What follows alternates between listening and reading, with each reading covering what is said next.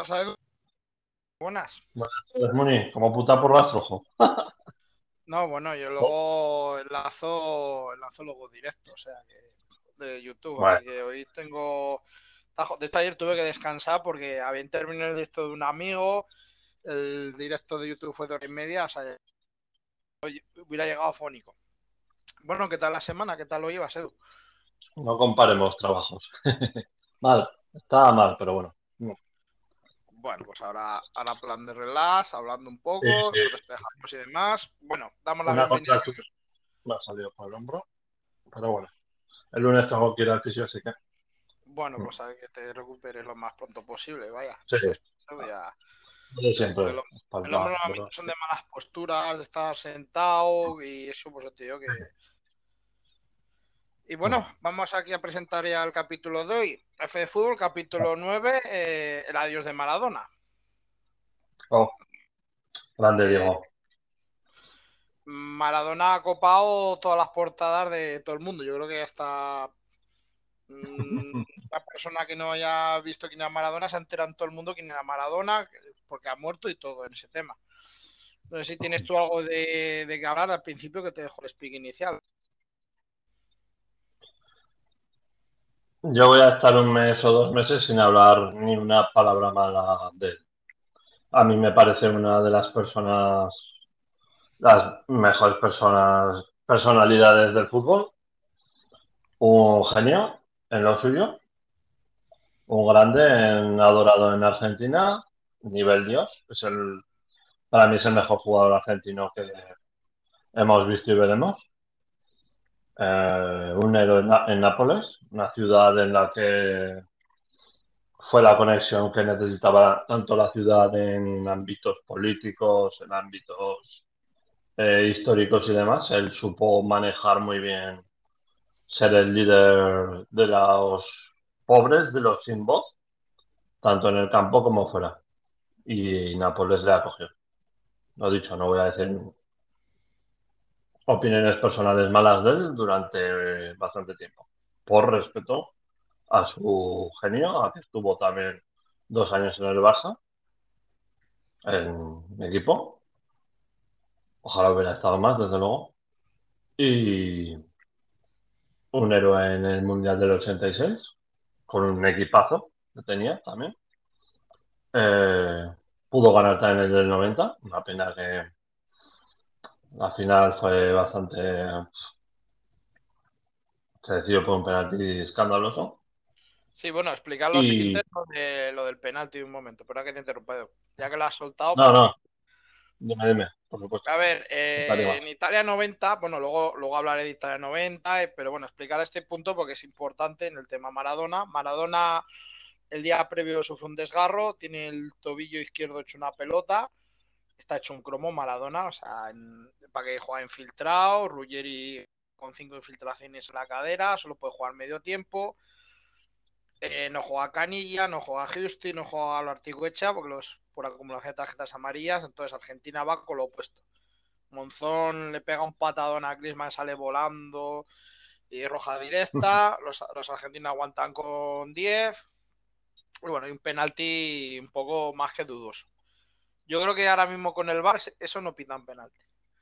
Es un penalti de Sensini a Boller, si más- le rebaña así el balón y a mí me recuerda a, la- a lo del Arturo Vidal el otro día que le saca el balón para una jugada muy parecida. Para que pilla más en carrera Rudy Boller, pero, pero sí, y mete Breme el penalti, bueno, y, y gana el Mundial a Alemania. Continúa Edu, que era para puntualizar que es muy importante la vida de Maradona esto. Luego incidiré por qué. Sí, sí, sí. sí.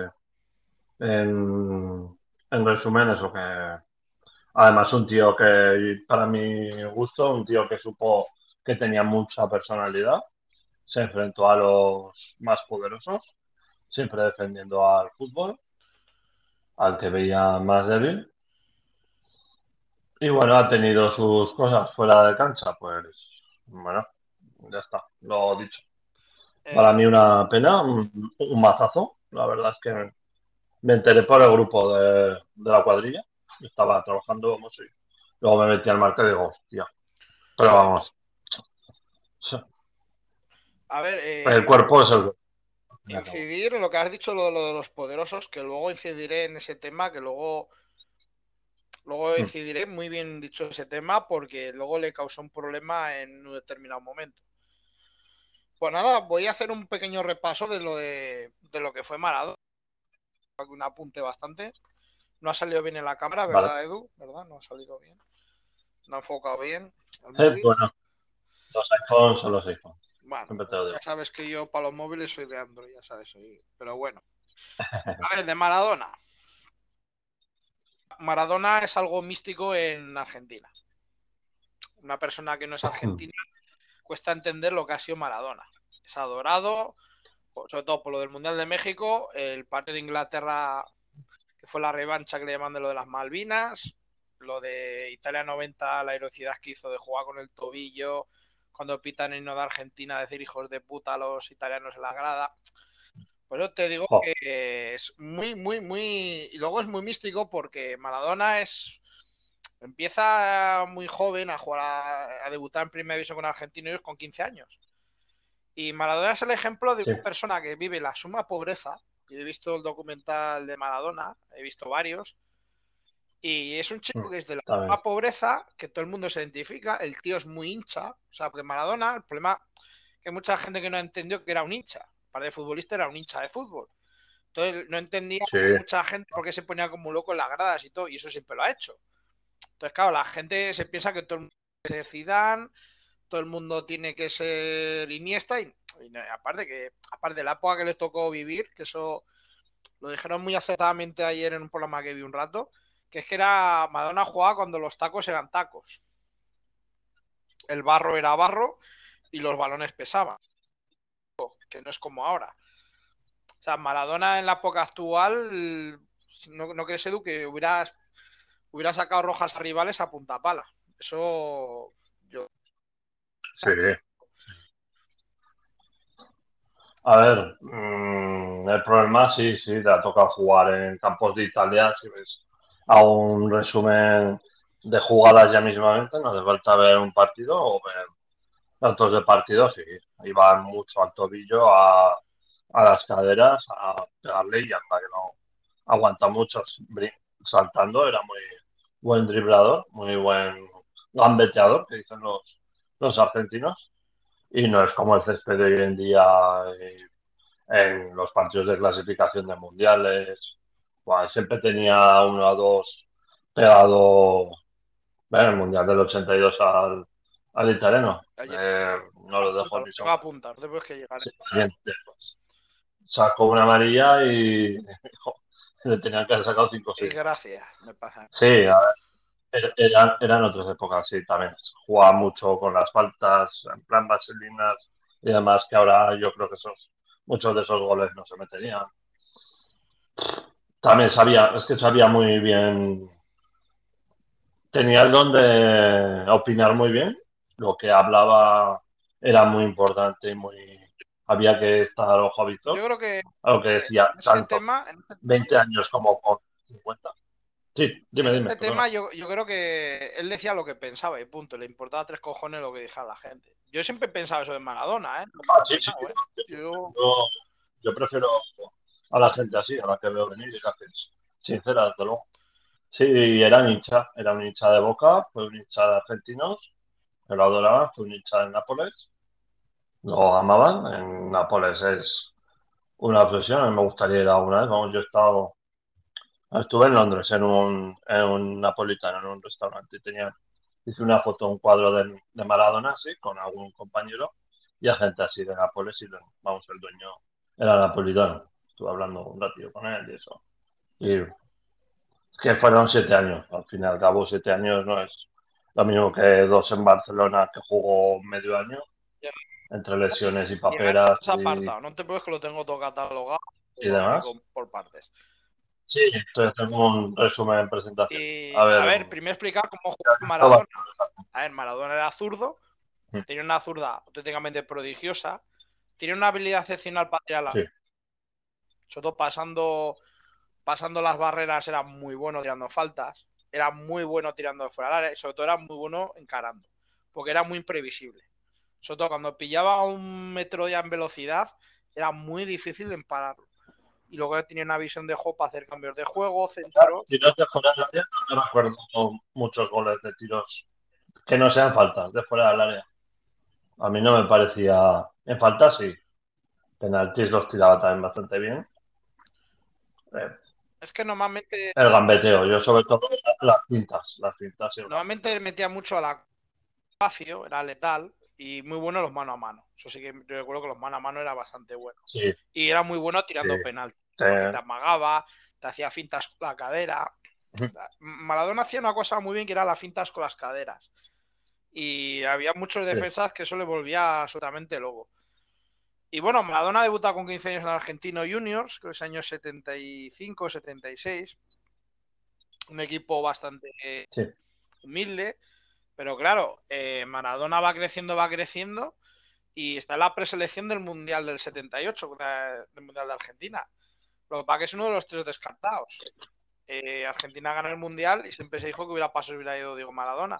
Pues sigo pensando que hubieran ganado el Mundial igual en Argentina se queda gente. De hecho, yo he leído varios artículos y tal, se quedó gente muy buena.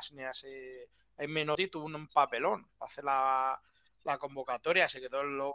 Y, el equipo. A ver, ese, mundial yo, yo creo que tenía que ganar la Argentina sí o sí por el que mandaba. Por a ver, se dice lo del tema de... la dictadura, pero luego tú te ves el partido. A ver, siempre se dijo del partido de Perú, ¿no? Que fue por lo de los seis goles. Y ahí hay cosas. raras. En Perú hay cosas muy raras. En ese yo te digo que ahí se nota que se vio que había cosas raras. Ahora bien, el partido de Holanda, eh, ahí fue culpado Holanda. O sea, Holanda hasta los 20 minutos tiene unas ocasiones para meter gol. Y de hecho gana Argentina la proga, gana 3-1, porque se van a la proga con empate a 1 y gana 3-1, si mal no recuerdo. Y. Holanda no, si hubiera habido el, el gol de oro no hubiera ganado Holanda el mundial. Es que puede ser, es que ahora no me acuerdo. No. Es que no, ahora, ahora, me pillas. Me pillas porque yo, creo que no. la prórroga. Eso sí que me acuerdo que se decidió en la prórroga. Mete, hombre, es que en PES mete dos goles de rebote, muchos rebotes. El portero y la defensa. Pero sí. Además fue, además eh, Holanda muchísimo mérito jugar sin Cruyff. Sí, bueno, Cruyff, Cruyff que no fue porque tuvo un intento de secuestro. O sea, hmm. y entonces fue una Con un, dictadura llegar a la final de este mundial, a mí me parece más que mucho más meritorio que Argentina, lo de Holanda. No, no todos los ganadores son peores equipos. Sin no, duda yo tuve un partido que tuvo Holanda mala suerte, así lo, vi, así lo veo yo.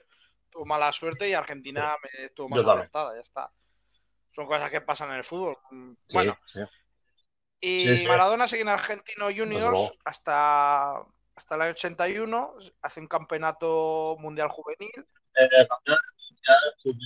el año siguiente, se toma la verdad. El, mundial juvenil está, por ejemplo, Ramón Díaz, el Vasco Echea, juegan ahí en ese equipo y arrasan, vaya. De hecho, yo he visto vídeos y mm. Maradona se mira a todos los chavalitos que están jugando ahí, que da gusto, vaya. Y está en Argentino Juniors hasta el año 81, mm. creo que se hace un campeonato y todo con Argentino Juniors. O sea, estamos hablando que era eh, que quedas por delante incluso creo que de Boca o de River, que tienen unos cinco equipazos, o sea, un argentino junior, que es Maradona, que se queda pichichi varias veces del fútbol argentino. Y hay que ver argentino junior, que es una auténtica barbaridad. Es, se nota que a mí el chaval estaba, cuando era chaval y todo ahí joven y tal, y se notaba bastante bien. Y en 81, hay mucha gente que dice hay mucha gente que dice que es donde mejor ha jugado Argentinos Juniors. El Maradona, palabras de Maradona, dice donde más feliz jugó, dice que fue en Argentinos Juniors y el primer año en el Barcelona. Hasta que tiene la... Palabras de Maradona. O sea, Y bueno, pues 1981 hace el pasaboca, ganan el torneo, se... no en Boca Juniors que está Locogati, Brindisi, Ruggeri, Mouzo, Pernía, el padre del que estuvo aquí en España, y yo te equipazo y ganar el torneo. Y ya se negocia ya para la temporada siguiente ya el pase con el Barcelona. Hay mucho dinero por medio, su representante que es Jorge Gister Piller es una operación complicada porque mm. lo cierran con Argentinos Juniors, pero tienen que cerrar el pase con Boca. Bueno, ahí hay un cachivache, mucho cuidado. Es una operación muy complicada. Al Barcelona le cuesta, creo que fueron 700 millones de la época, que es un dinero, si mal no recuerdo. Y, mm, sí, y va al Mundial de España Porque luego el Napoli lo partido, parecido a lo que le costó más. Y, no, y va al Mundial de España 82. De hecho, juega Argentina en el Mundial de España 82, pero es justo cuando está la Guerra de las Malvinas. Es justo cuando están jugando la primera liguilla, está terminando la Guerra de las Malvinas. Sí.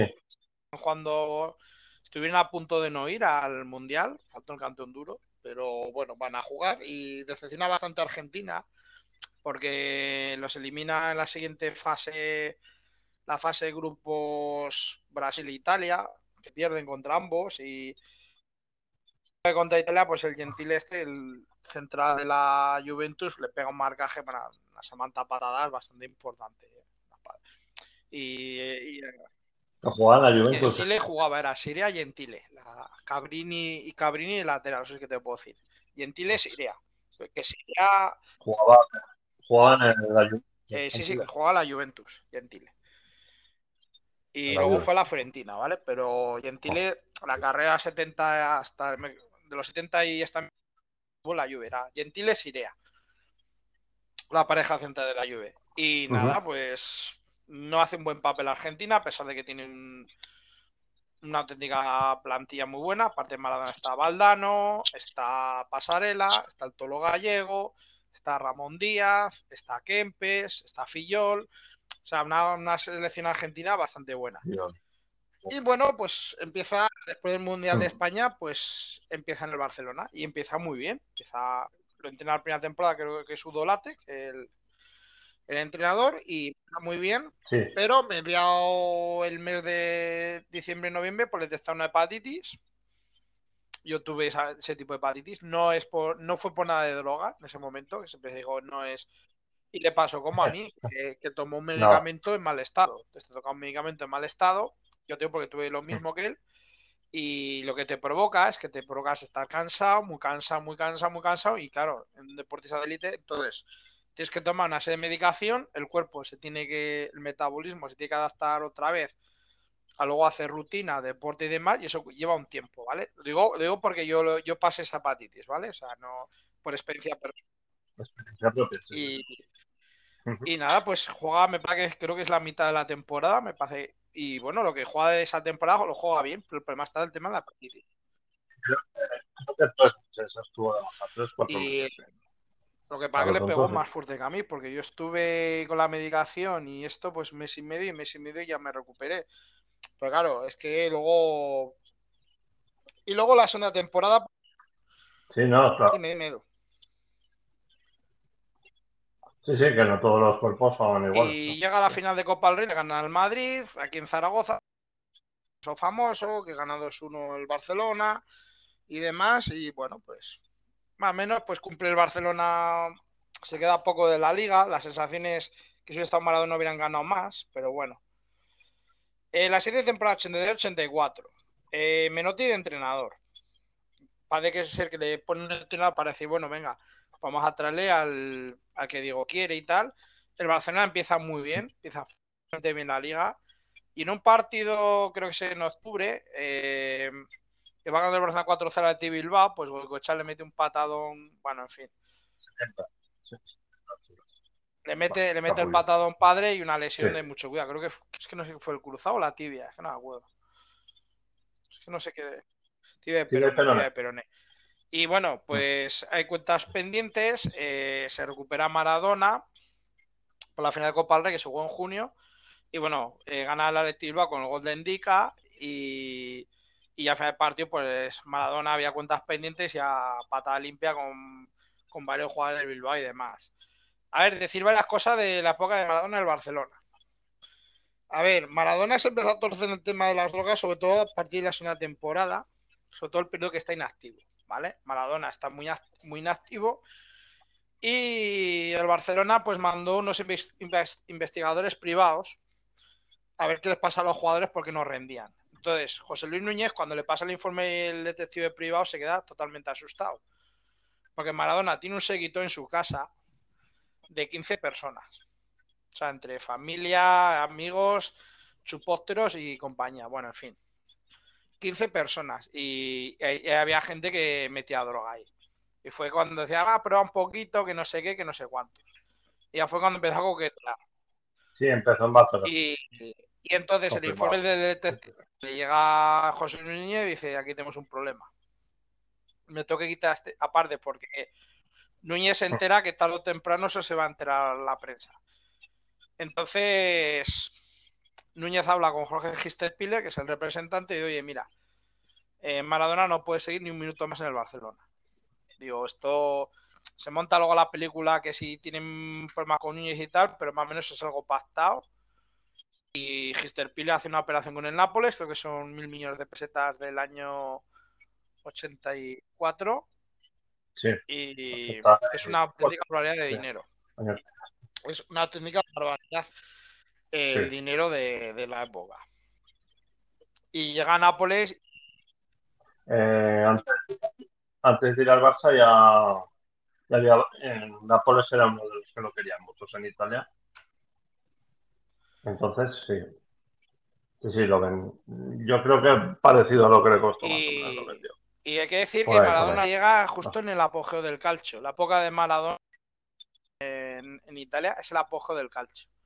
De hecho, en ese año eh, llegan estrellas como Zico, Sócrates, Pasarela estaba por ahí también.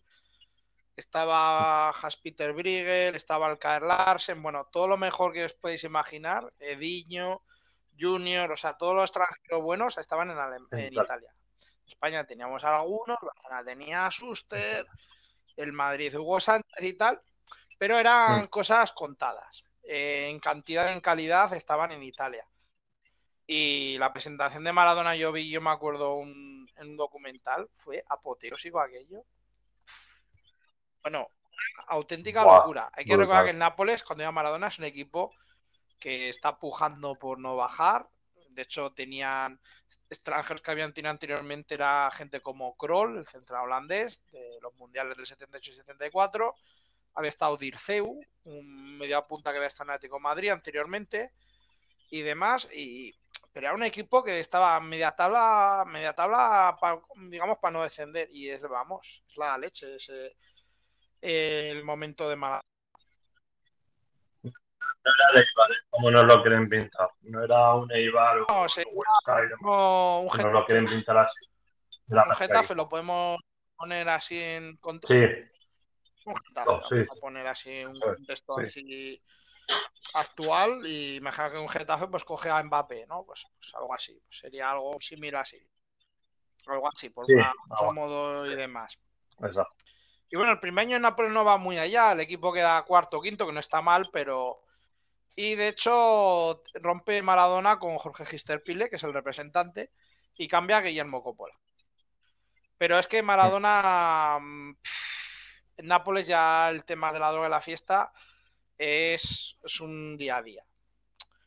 Y Coppola lo intenta corregir un poco y tal, pero claro, el problema es que Coppola también se iba de fiesta también se metía a lo suyo, también el problema. ¿Me explico? Entonces, y luego era muy difícil eh, decirle a un mafioso, oye, mira, después del partido fiesta en mi casa. Y decía Maradona, no, creo que... No, no, es que no tienen... Que, que no puedes ir, es que tienes que ir. Estoy preguntando, te lo estoy diciendo. El presidente en Nápoles era director Eh, de es que no me acuerdo, no me acuerdo ahora del nombre, pero hay una, hay una anécdota muy buena. Claro, Ferlaino tenía un nombre.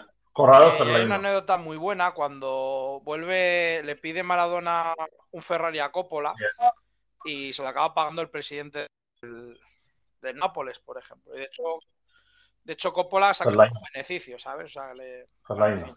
Era un Ferrari F40, ya se me acuerdo yo. Y bueno, está en el Nápoles del, del 84 al 91, gana dos ligas, la del 87, la del 90 y la UEFA del 88.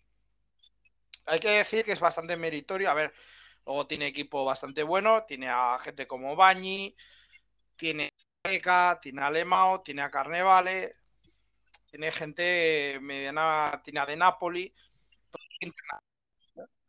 ¿Eh? Gilardino era muy bueno también. Gilardino era muy bueno, que formaba la, la delantera mágica. Maradona, Gilardino. Y, bueno, era un equipo bastante competitivo. Y hay que recordar que le ganaban a la Juve, eh, al Milán, mirando los holandeses, le ganaba ligas este Nápoles. Mm. Rijkaard y compañía, eh, toda la defensa que tenía el Milan, que era la mejor del calcio, portero, bueno, sí, sí, no, contra Juventus Inter también. Sí, el Inter, también y, y bueno, entre medias está el Mundial de México 86.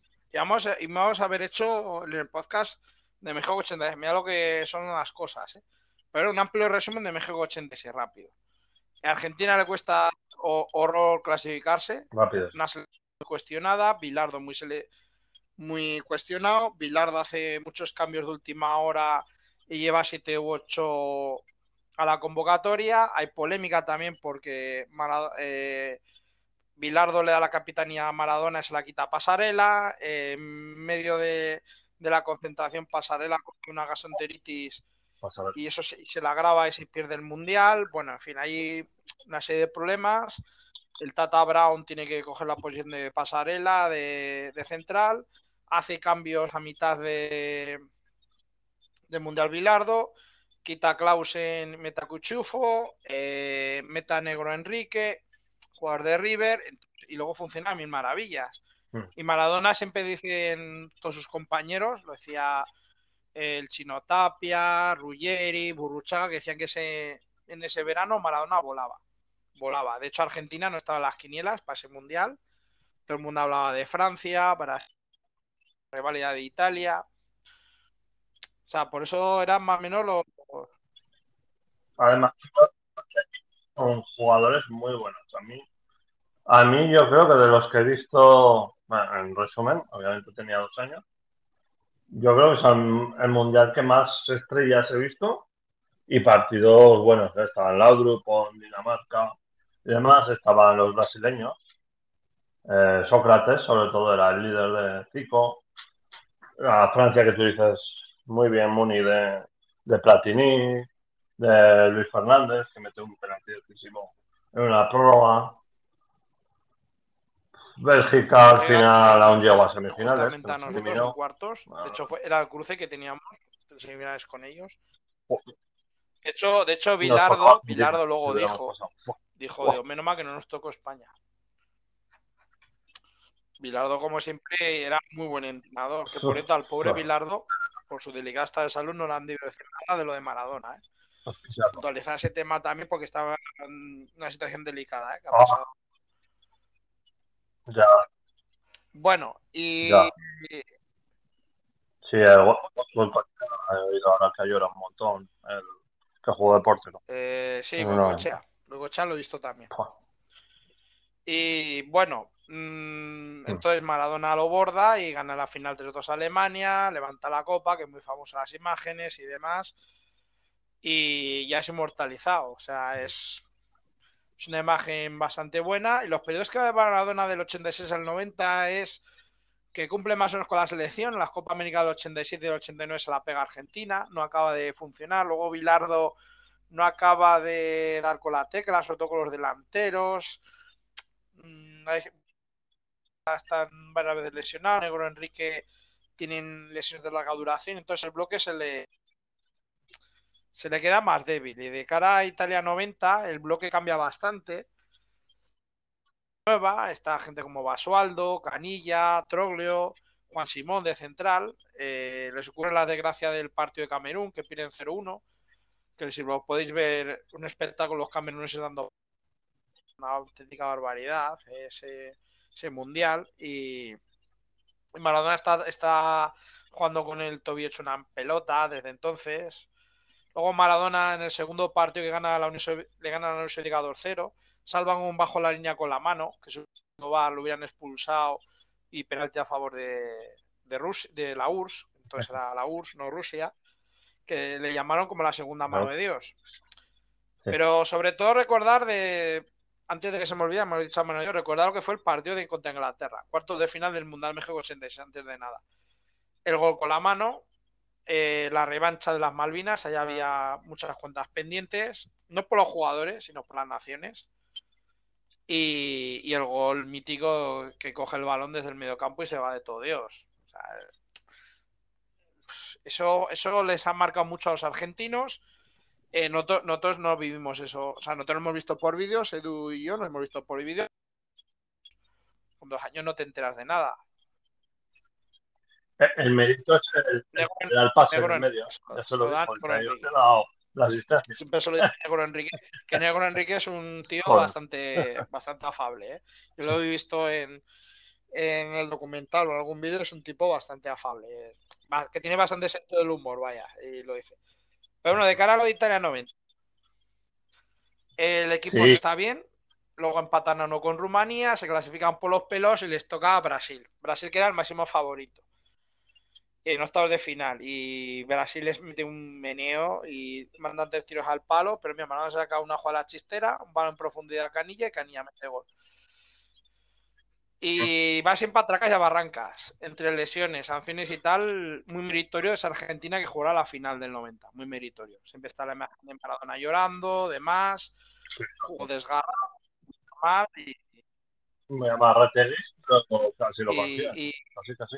Sí, sí. Tuvo, a ver, pasó, pasó por dos, dos tandas de penaltis contra.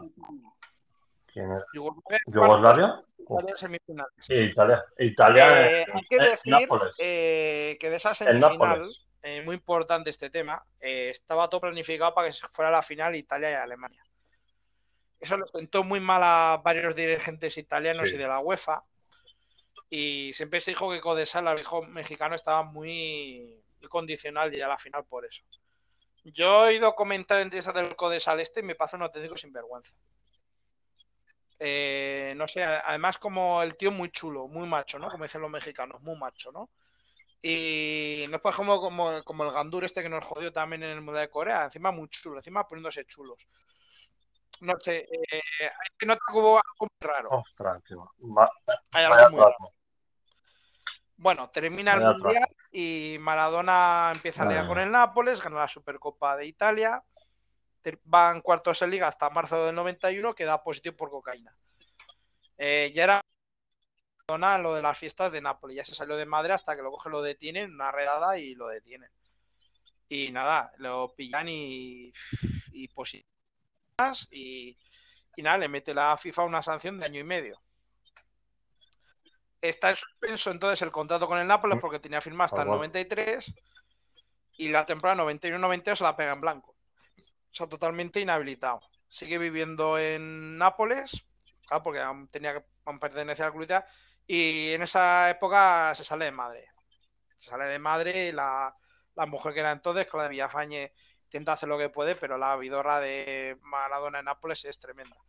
Y cuando empieza la 90-93, sorpresa, que ficha por el Sevilla, lo entrena Carlos Salvador Vilardo, está su compañero Simeone, el actual entrenador del Atlético Madrid.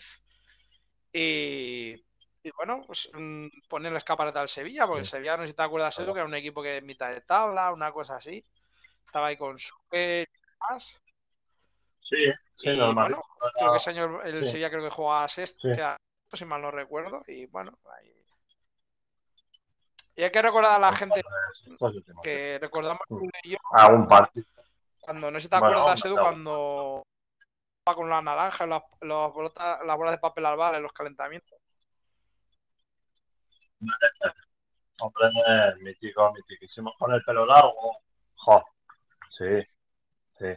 A ver, eh, hay, hay un conflicto bastante bastante que tiene que intermediar la FIFA porque en Nápoles no quería dar su brazo a torcer para liberar a Maradona. Maradona se quería ir a...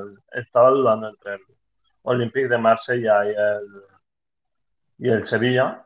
Él quería un, un equipo que no... Tranquilo, una vida tranquila y un equipo que no compitiera en Europa.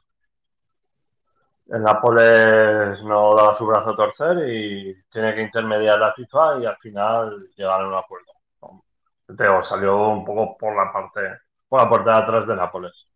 No es todo oro, No, y de hecho, no Maradona oro todo lo que medio, Lo único que voy a medio decir. huyendo de Italia Vale. por, por problemas con el fisco. De hecho, eh, tuvo problemas con el fisco hasta Sí. hace cinco años. Y además le fue acumulando la deuda con intereses. O sea, poca broma lo de Maradona con el fisco italiano. ¿eh? Si no pagas, Eh, yo recuerdo una vez que fue a Italia mientras Mm. le debía al fisco italiano allá a Nápoles, bajo extranjeros un poco, le vino a la policía y le quitaron un Rolex y no sé qué más, ¿eh? Pocas bromas, ¿eh? Y bueno, el Sevilla también hay que decir que juega como de aquella manera, tal, y descontrolado. Descontrolado en temas de fiestas y demás. Y además Sevilla es una ciudad muy propicia a la fiesta, lo dicen hasta los propios jugadores, y Maradona no iba a ser menos. Luego se va del Sevilla pues porque discute con Bilardo, el Sevilla dice que no, que sí, que muy bien Maradona y todo esto, pero que no puede aguantar ese descontrol de vida nocturna. Y, y se va a News All Boys, ¿vale? Y prepara el. vuelve con la selección ese año eh, Mm. y prepara el Mundial. De hecho, juega el decisivo partido de clasificación contra Australia y, y ayuda al equipo a clasificarse. En Italia 90 sí que empataron en Empata Australia uno, y ganaron en Argentina, ¿no? 0 en, Argentina. Creo que fue así. 2-0. Y Maradona juega bien, se prepara con un preparado físico allá Sí, sí, sí. en altura y todo, pierde 10 kilos y demás, y se pone a tope para la Italiana de, Sí. El de USA 94, sí. Y, y bueno, eh, llega el partido de Grecia, ¿te acuerdas el gol que mete fuera de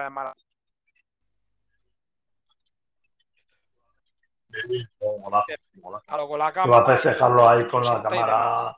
Sí, en, plan, Eh, plan- contra estoy aquí de nuevo, sí. acaban ganando también En bastante plan en. Nigeria Sí, y juegan muy bien.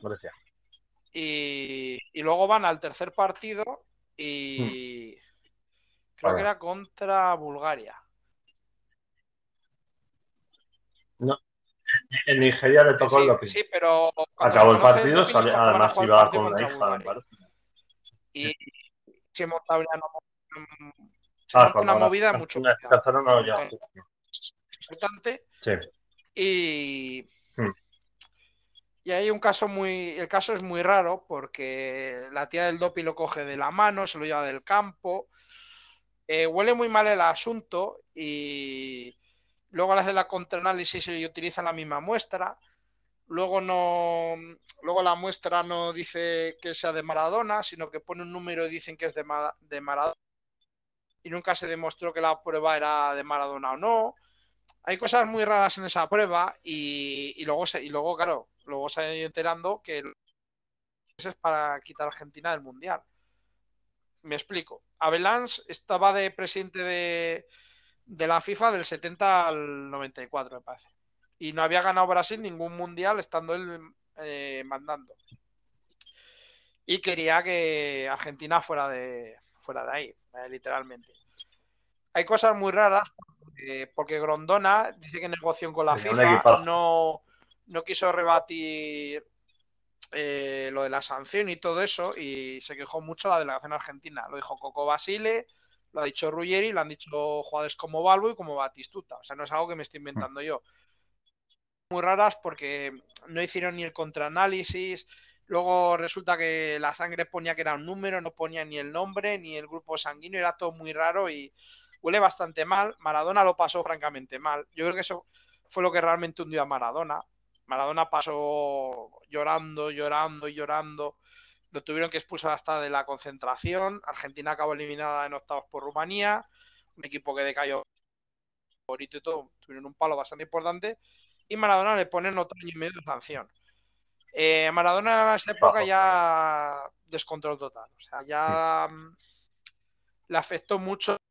Tuvo una depresión, se enganchó de la cocaína. Eh,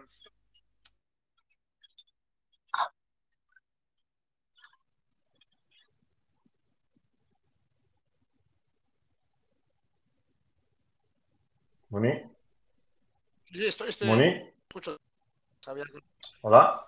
No, que te decía que te decía que se Ah, vale, había, se había enganchado ahí Maradona después de, de lo del Mundial.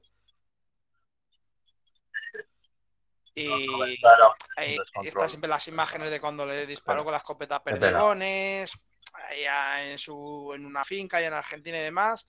Y en el 95 vuelve a Boca, del 95 al 97, pero ya es un Maradona que es más no sé, no sé cómo decirte, es algo que bueno, que está ahí y tal, pero ya sus mejores años ya han pasado. Más es un jugador ya mayor. Hay que recordar que estuvo jugando de los, de los 15 a los 37 años. pasadísimo de todo. Vuelta, Entonces, ha tenido una vida larga futbolísticamente hablando. sí, no, Y, y poco más, porque con Boca no nada, sí, nada. Eh, y es una persona que ha estado siempre en- permanentemente en convulsión, no sé cómo decirte. Eh, Maradona era un tipo que no podía salir a la calle, tenía que estar rodeado de gente, no podía comer en un restaurante, eh, no podía tener vida fuera de su casa. Luego era un tipo que también le gustaba la fiesta, también lo ha dicho cientos de veces. Le gustaba el fútbol y tal, pero le gustaba mucho la fiesta.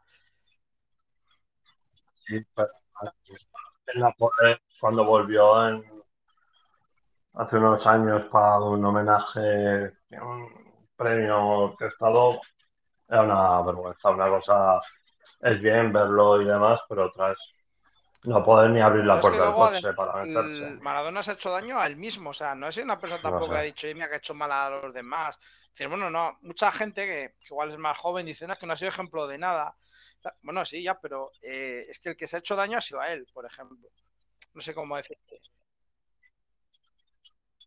Sí, por eso no se le puede tener muchas cosas en cuenta, porque ha acabado, sí, sí, ha acabado su propia tumba. Han abusado mucho de él, los representantes, los amigos, entre comillas. Una pena, una- no se le puede tener ningún odio ni ninguna, porque yo hace unos años diría, jo, me gustaría hablar alguna vez con él, de, porque no sé por qué tiene tan mala opinión del Barça, del club, de hasta, porque coño, jugó dos años y gracias al Barça se hizo famoso, pero es que ni eso, yo no le tengo ni eso, de, al revés.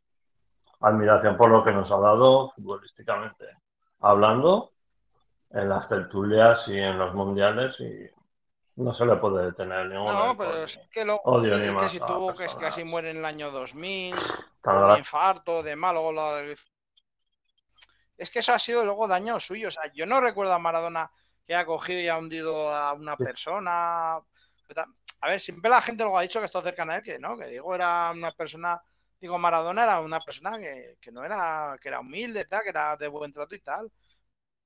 Destruido a él ha sido a él. Y, y bueno, visto las imágenes de, del entierro y demás, Sí, ha sido una vergüenza. O sea, yo entiendo el fervor y tal, pero con lo que está cayendo del COVID, todas las colas ahí, toda la gente pegada, saltando la Casa Rosada, Claro. que es el Palacio de la Moncloa, el equivalente en- aquí en España, ah, y eh, mal gestionado por, por las autoridades argentinas. de portarte así. No sé, se podía haber hecho eso mucho mejor. Y ha sido una vergüenza. O sea, mal, luego ni siquiera le dejan a la familia intimidad todo con drones y demás. Bueno, en fin. Luego lo que dices tú, que ha sido muy acertado lo que has dicho, que, que mucha gente se ha aprovechado de lo que era el tema Maradona. Mucha gente se ha aprovechado de Maradona. Mucha gente, de hecho. Buah. He leído la, la biografía dos veces, la de José Diego y al- A ver, Coppola, Coppola lo que pasa que le intentó gestionar y todo, pero claro, pasada. luego echó mano unos ahorros que tenía mal y lo- fue cuando tuvo ya la ruptura definitiva, si mal no recuerdo. Y Coppola, tengo que decir que si no llega a estar Coppola, hubiera estado más en la deriva. ¿Me explico? Sobre todo Coppola y Claudia Villafañe, que era su primera mujer. Su mujer ya llegó al límite y, y Maradona no se ha nunca, es que no ni, ni sus padres, imagínate, ni Y- los padres de, Maradona, es que no, aguantó muchísimo, aguanta esa mujer. Y luego No ha habido aguanta- disturbios, volviendo al tema, ha habido Nadie, disturbios. diría. Es una, una pata. Un- un- Es que claro, se han colado dentro de la Casa Rosada. han tenido que tirar gas lacrimógeno incluso dentro de la Casa Rosada. Han tenido que quitarse el, el cadáver de Maradona y trasladar las imágenes. Yo estaba flipando. Digo, hombre, pero, pero esto. Y, O sea, y no, no sé, no, es no, una- no, a ver, yo no, entiendo no. que Maradona ha movido a gente que han movido. Ya tengo que. Los que no somos argentinos, muchos argentinos dirán, es que vosotros no lo entendéis. Es algo místico, es algo muy. Yo no, no tengo. España no tenemos. Hasta ese punto no tenemos ningún simio. Podemos tener No. adoración por Nadal, que sea lo más de lo más, pero no se llega a No. ese punto. Aquí Navarra con Indurain, pero no se llega a ese punto. No sé cómo decirte. Hay... No llega a ese punto, no llega a ese punto de. Y sobre todo de Maradona decir que no podía ser persona. Él era un futbolista. Yo creo que Maradona lo que le ha pesado en la última época es no poder caminar, no poder jugar a la pelota, no tocar una pelota.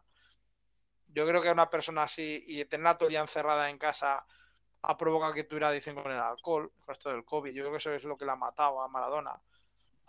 Y, y yo creo A ver, cuando lo, sí, cuando lo de llevaban de comentarista 2006. y eso estaba bien, no sé, yo lo, cuando estaba colaborando, entrenando, sí, yo lo veía bien y además es un tío que se- lo que hablamos, se queda con el Maradona sí última hemos época que hablado, apenas podía vocalizar. pero que Pero Maradona, yo me acuerdo cuando le hicieron la operación de reducción de estómago y demás, ya, cuando comentaba los partidos, eh, yo decía, macho, este tío da gusto esa reforma y tal, pero pues nada, luego pues... Luego no se debió haber metido nunca de entrenador de la selección argentina, nunca debió, porque Maradona es un hincha, un futbolista, y un hincha y un fútbol, entrenador de fútbol. Pero bueno, eso sí. ya Yo creo que intentó aupar un poco a y a, y a algún otro jugador, pero no sé.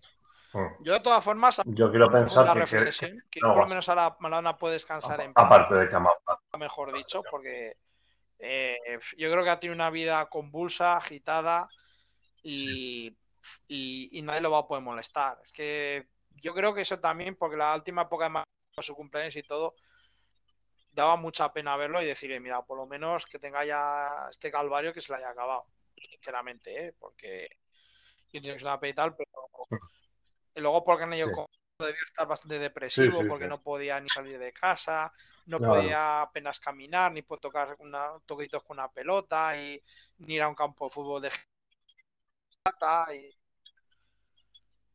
Sí, la, la rodilla, la la- rodilla, la rodilla tenía mierdas. tenía Y- tenía Entonces, claro, yo creo que ya es una cadera. persona que se siente futbolista y ve que ya no puede ser futbolista, literalmente. Yo creo que lo que le ha pasado. Y, y nada, puntualizar algo más de lo de Maradona, si quieres, para terminar el tema Maradona.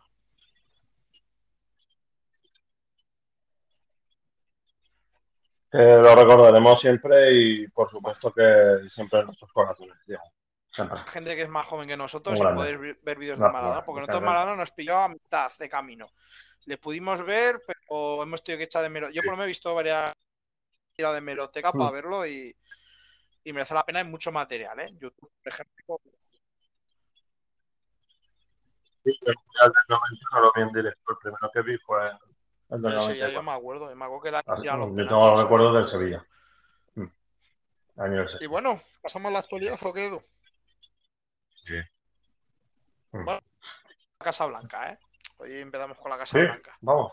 Empezamos con la Casa Blanca porque el Madrid se jugaba el miércoles, la vida no. Lo siguiente. Importante victoria con del Madrid sobre el Inter de Milán, 0-2. No pude ver el partido porque estaba haciendo directo, además un directo bastante intenso, eh, que fue de hora y pico, y estaba siguiéndolo con el móvil. La gente me decía, chajot del Madrid, del Madrid y tal. Luego me vi un resumen amplio, ¿eh? De hecho, me vi el partido luego en diferido, me lo vi. Y me gustó mucho el Madrid como jugó. Modric, Kroos, Odega. A mí Odegaard me parece jugó muy bien. Lucas Vázquez, bueno, tal. Muy bien el Madrid. A ver, el Inter también decime las cosas. Si el primer tiro a puerta lo hace en el minuto 81, ahí hay un problema. Eh, lo del Arturo Vidal, por ejemplo, está con una puta sonaja. Ese chico eh, está con una puta sonaja y dejar al Inter así con 10 no puede ser. Y el Madrid, pues. Yo solo conté y, y si lo meto a la grada, tres, tres años. No, así no puedes jugar. Un, Y por mucho. es No, una no, excepción no. porque se No, va a clasificar para la Europa League. Totalmente y es un equipo que tiene a Lautaro, a Lukaku, que tiene a, a Ashley Young, que tiene... A mí me pareció Yo vi el partido en diferente y le metí una tocata y tocando el balón, pero una tocata, Eh, pero que no olían el balón, ¿eh? O sea, tuvo el Madrid posiciones de 2-3 Sí. minutos y Ah. acabando jugadas, que el Madrid acabó jugadas.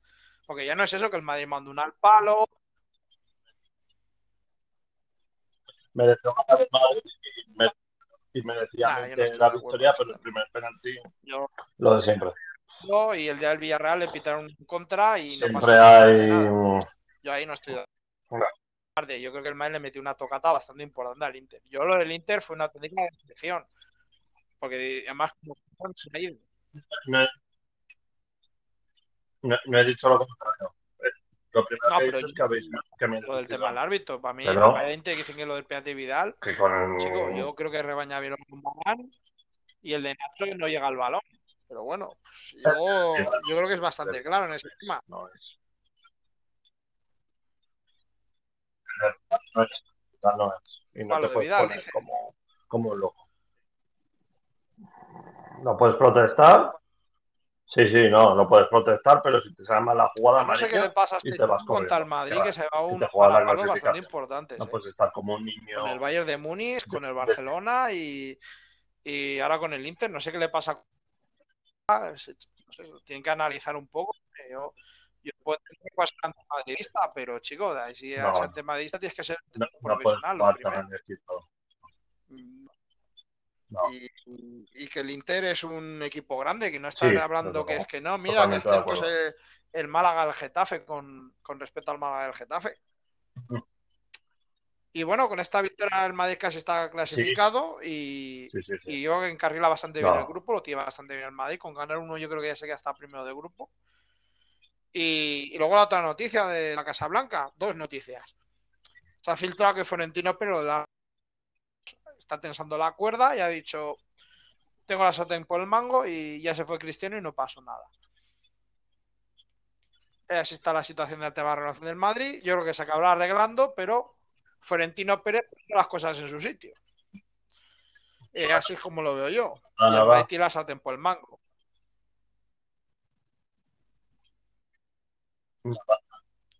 Nada, nada. No, no, ya, ya.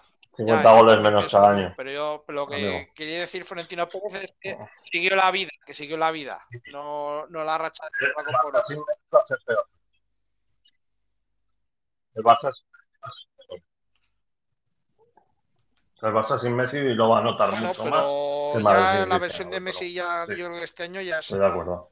ya es algo bastante eh, que luego llegaremos a ese tema en tema Barcelona y, Mm. y- luego el siguiente tema del Madrid Isco pide salir Vale. del Madrid a ver eh, José Ángel Sánchez que se está muy enfadado con Isco porque ya le dijeron las cosas claras en verano ¿quiere salir? dijo Isco no y ahora quiere salir en invierno y el Madrid no quería fichar nada en invierno entonces, claro, el Madrid le ha dicho, oye, porque, y resulta que es porque Luis Enrique le ha vio decir que o empiezas a jugar o no vas a la Eurocopa.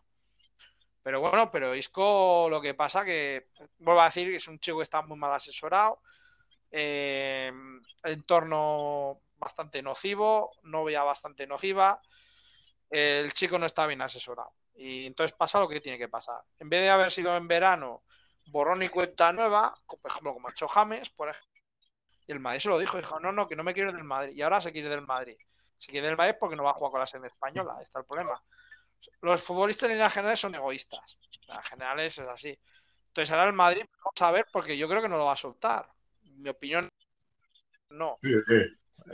Y, y yo lo tengo claro, yo creo que el Madrid va a decir no a la salida de... Está en 5 ¿Cuánto cobrar? al año. El disco de ficha. Sacó una buena renovación, ¿eh? No te creas tú que. Sacó una buena Sí. renovación. No, sí, sí, sí. Y una Eh, pena porque me parece es un una vergüenza, es una vergüenza. Porque Yo he visto jugar a Odegaard las últimas dos semanas y chico, pues teniendo a Odegaard, chico, ese chico no tiene Madrid. Ahora bien, si hay un problema de lesiones y tal, el Madrid necesita fondo de armario. Entonces ahí el Madrid tiene la sartén por el mango. Pero bueno, eh, Isco mal asesorado y no sé, aparte que yo creo que ya su época en el Madrid ha, pasado totalmente. Eh, y poco más que decir, porque ya pasamos al tema Barcelona. Sí. El tema Barcelona, Edu, tenéis un drama. Yo te digo lo que tengo apuntado. Hay novedades. Luego ¿eh? tú reafirmas si me dejo algo. Que tenemos un drama. Tema lesiones. Ansu Fati, cinco meses. Piqué, cinco meses. Sí, Roberto, dos meses. Eh... O nos, lesion... o no nos lesionamos o nos lesionamos. Claro que sí. Sí, señor. A ver. No, no, eh, además. Que o, o, no nos lesionamos o nos lesionamos. es un drama porque tiene lesionado también a Araujo. Sí. Un Titi no puede jugar a primer nivel, ya estuvimos explicando antes. Y. Cuando hemos dicho lo de los centrales. Y... Igual la primera, el primera, o segundo la directiva posta. que está actualmente tiene veras papeletas. Una es buscar ahora un, un central mediante una cesión y va a ser muy difícil, va a ser muy difícil, pero y el fair play financiero y el Barcelona tampoco puede ser algo de primer nivel de alguien que no juegue en un primer equipo. O sea, tiene que ser algo de nivel de segundo nivel y que acceda al equipo y bueno, tiene que haber una serie de coincidencias mm, y que le gusta y que no cobre tampoco demasiado. Sí, que, y que no cobre. No, sí. El tema de económico que ha salido ahora el tema de Barcelona. No. Se ha filtrado, que esto lo dijo luego Carrasca en Chiringuito, pues ha salido bastante en los periódicos. Tiene que vender en invierno o a Coutinho o a Griezmann por unos 50 millones de euros o algo así para llegar a fin de mes, en enero. Porque si no puede llegar a entrar en un concurso de acreedores. Porque necesita el dinero ya. Y tiene que colocar a Tira, tira, tira. Hay una novedad al respecto de esto. El Barça rebaja en 162 millones la masa salarial del primer equipo. Lo tienen que confirmar los jugadores. No, eso ya, pero ya lo hace una hora podcast, lo está publicada esa. Eh, había bajado. Ha debido hablar ya. Pero el problema no es del límite salarial. El problema es que tiene que pagar a proveedores, que tiene que pagar la luz, que tiene que pagar lo X. ¿Me explico? Lo que es, o, o gastos, llámalo como quieras. O pagarle, o pagarle hipoteca, lo que te quiero decir, que es que necesita liquidez.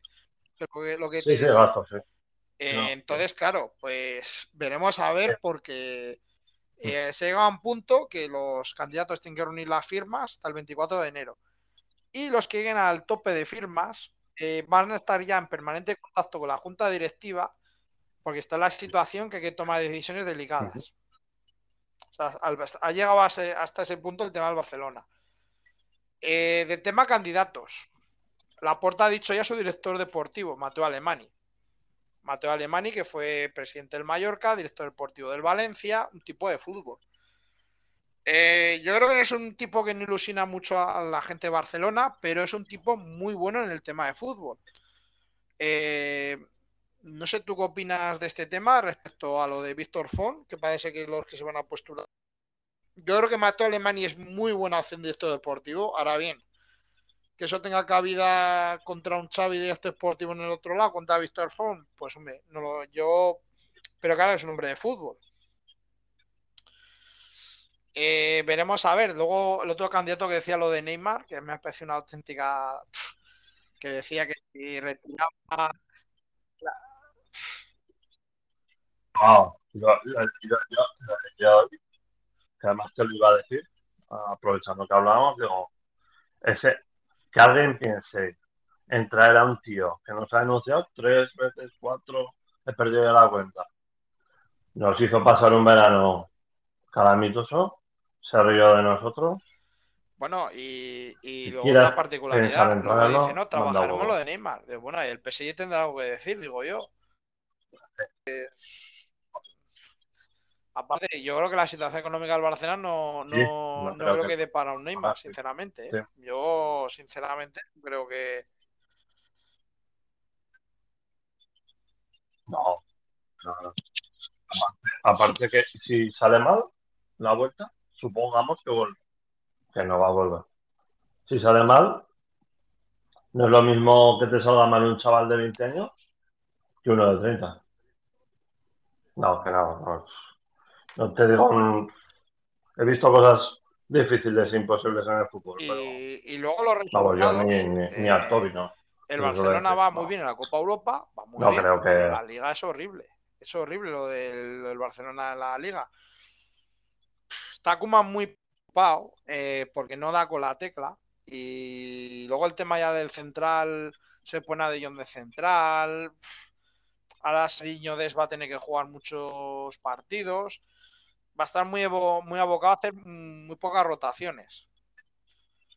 Y de hecho a Messi lo Sí, lo ha rotado el día del Dinamo de Kiev.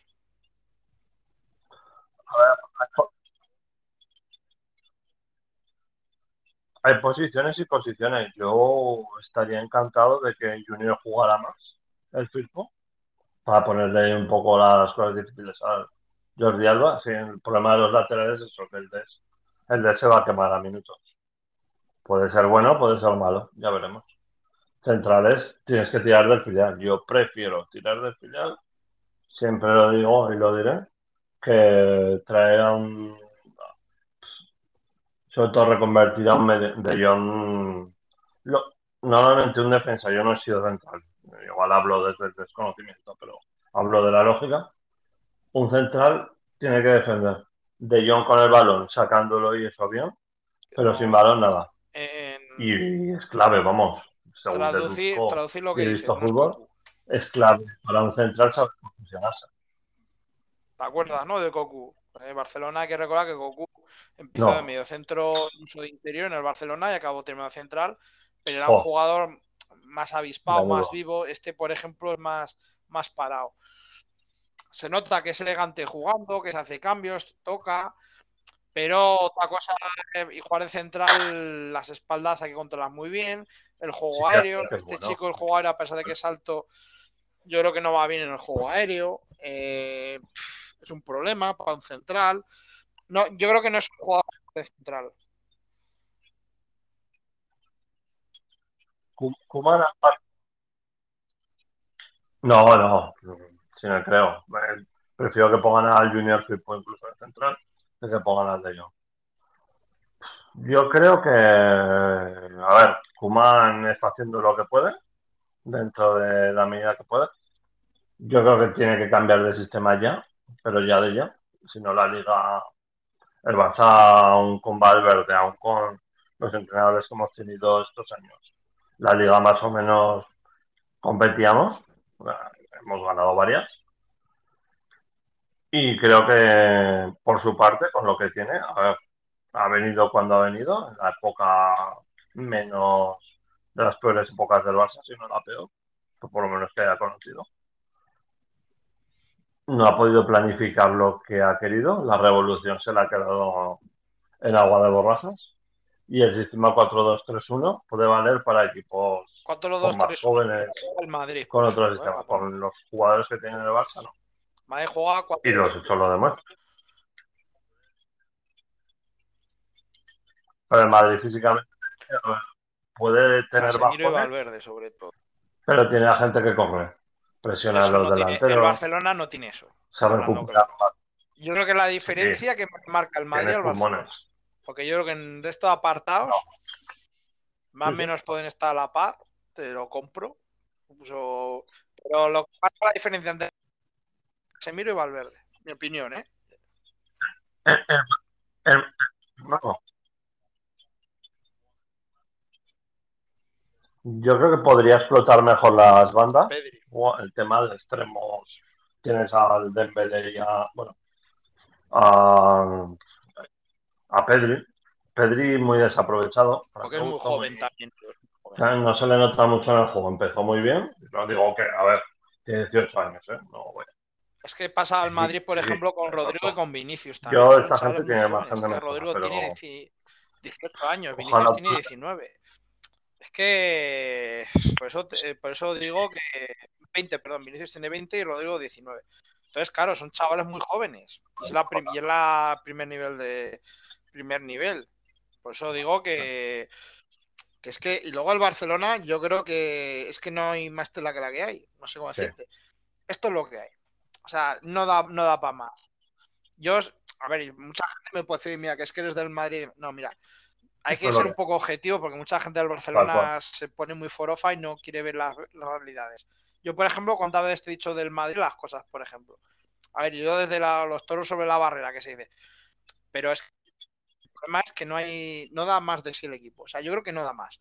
Kuman se ha encontrado un fregado, está haciendo lo que Sí. puede, es muy culé, hace lo que, lo que hay. Y Kuman no tiene la culpa ni de Fati, ni de Piqué, ni de Sergio Roberto. No, no, no, yo creo que Kuman yo creo ¿eh? que eh, es es. ¿eh? Y crítico. Lo que pasa es que se ha enrocado Y Kuman, el sistema. Es sincero. Sí. Y es un tío que no hace revoluciones. Cambió un lateral por un lateral. no es un tío que Cambia un central por un central. Cambio. Lo A que ver, pasa que va bastante a la lógica. No es un entrenador No, que no. tampoco digas, oye, que es que juega con tres y como quería Sí. Setién y cosas. No, no, juega bastante lógico.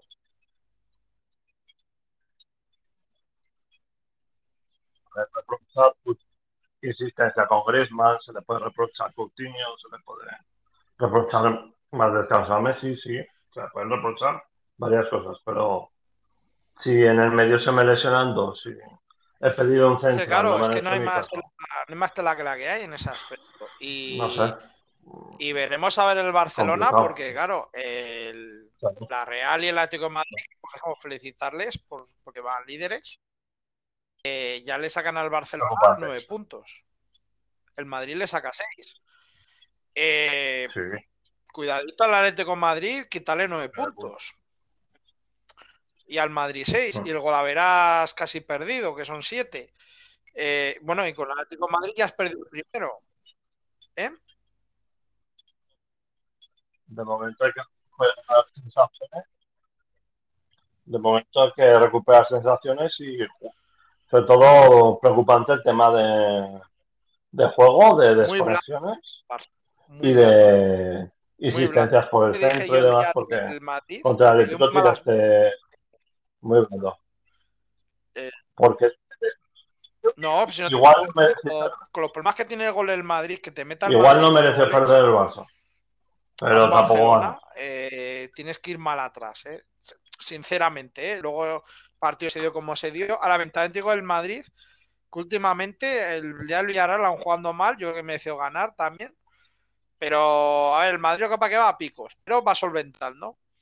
Bueno, está a tres puntos de la Real, menos, está, pero va solventando, o sea, está ahí. No, no, o sea, es como que, que lo tiene a tiro, o sea, no va líder, pero lo tiene a tiro. Llega al minuto 80, llega al minuto, llega al minuto 70, Y- llega al 80 y, y que- "Va- vas a llegar dos veces y voy a tirar dos veces. El Barça no. Igual, y no te digo que, que peor que los ¿no? Y lo rivales. que te ¿eh? decía, Ha perdido partidos, el del Getafe, el de Atleti, yo creo que no. Pero es fútbol. Es fútbol. Eh, has, ¿no? Perdido- y- y- has tenido dos fallos graves y otros años igual no te los cortándose un pero, poco, ya, me- ya nos perdonaréis sí, que perdona. hay lapsus, Dime, pero dime. no os preocupéis que se entiende todo bien. No, y lo que te decía, que es que la final del Madrid siempre tiene fe en que le puede empatar el partido, no sé qué. En cambio, la final del Barcelona dices, en cuanto le meten un 1-0, un 1-2 o algo así, chicos, la final del Barcelona es como que ya hay que hacer, no sé, es algo que me sorprende, pero De ocho partidos, cinco, sí, sí, de ocho cual, partidos, cinco cual seis lo se digo. nos han puesto por delante y hemos perdido tres.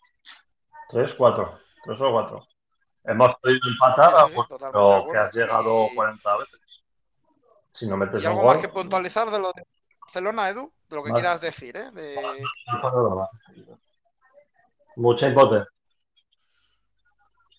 Mucha, mucha importancia y preocupación. No te digo en plan. Pero espero que haya un cambio de sistema y de mentalidad ya. Y que jueguen los chavales y que jueguen. Meritocracia. Yo pido meritocracia. Que el que se lo merece. Pero.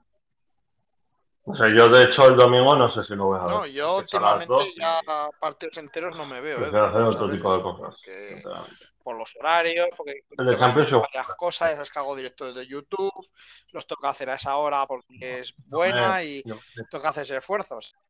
Luego resúmenes y demás y toca hacer esfuerzos. Sí. Y para ir terminando el tema del podcast, el tema del Atlético de Madrid.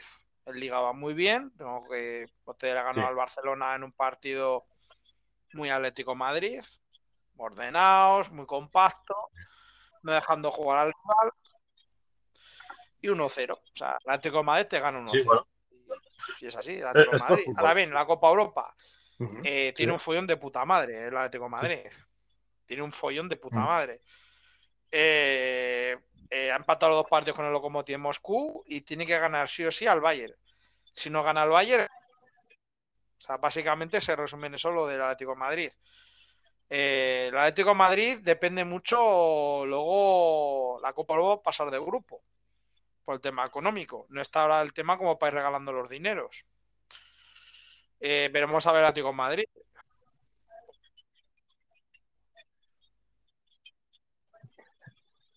Otro día, se veía- el otro día se veía en el Barça así en- porque ganó 0-4 y digo, hostia, nos vendrá bien el dinero para la Bueno, victoria. y luego también destacar el Real Sociedad que va sí. líder con Atlético Madrid, Sí.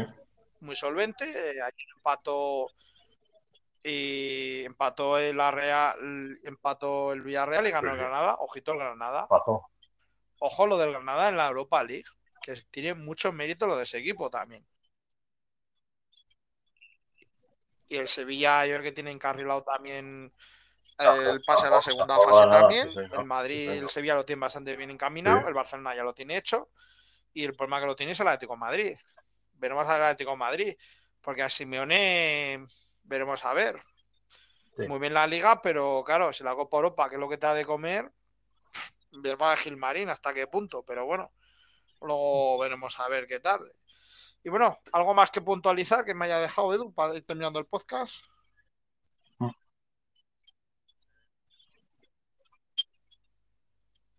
El tema de lesiones de ¿Cuánto Madrid, tiempo? No, no eh. Carvajal otra vez lesionado. Eso, mira, no, no lo tiene ya apuntado. Ah, bueno, que es aductor. Vale, vale, vale, no te preocupes. no te preocupes. Dos semanas, tres. Aductor. Aductor son dos, tres semanas. Dos semanas para irse el aductor.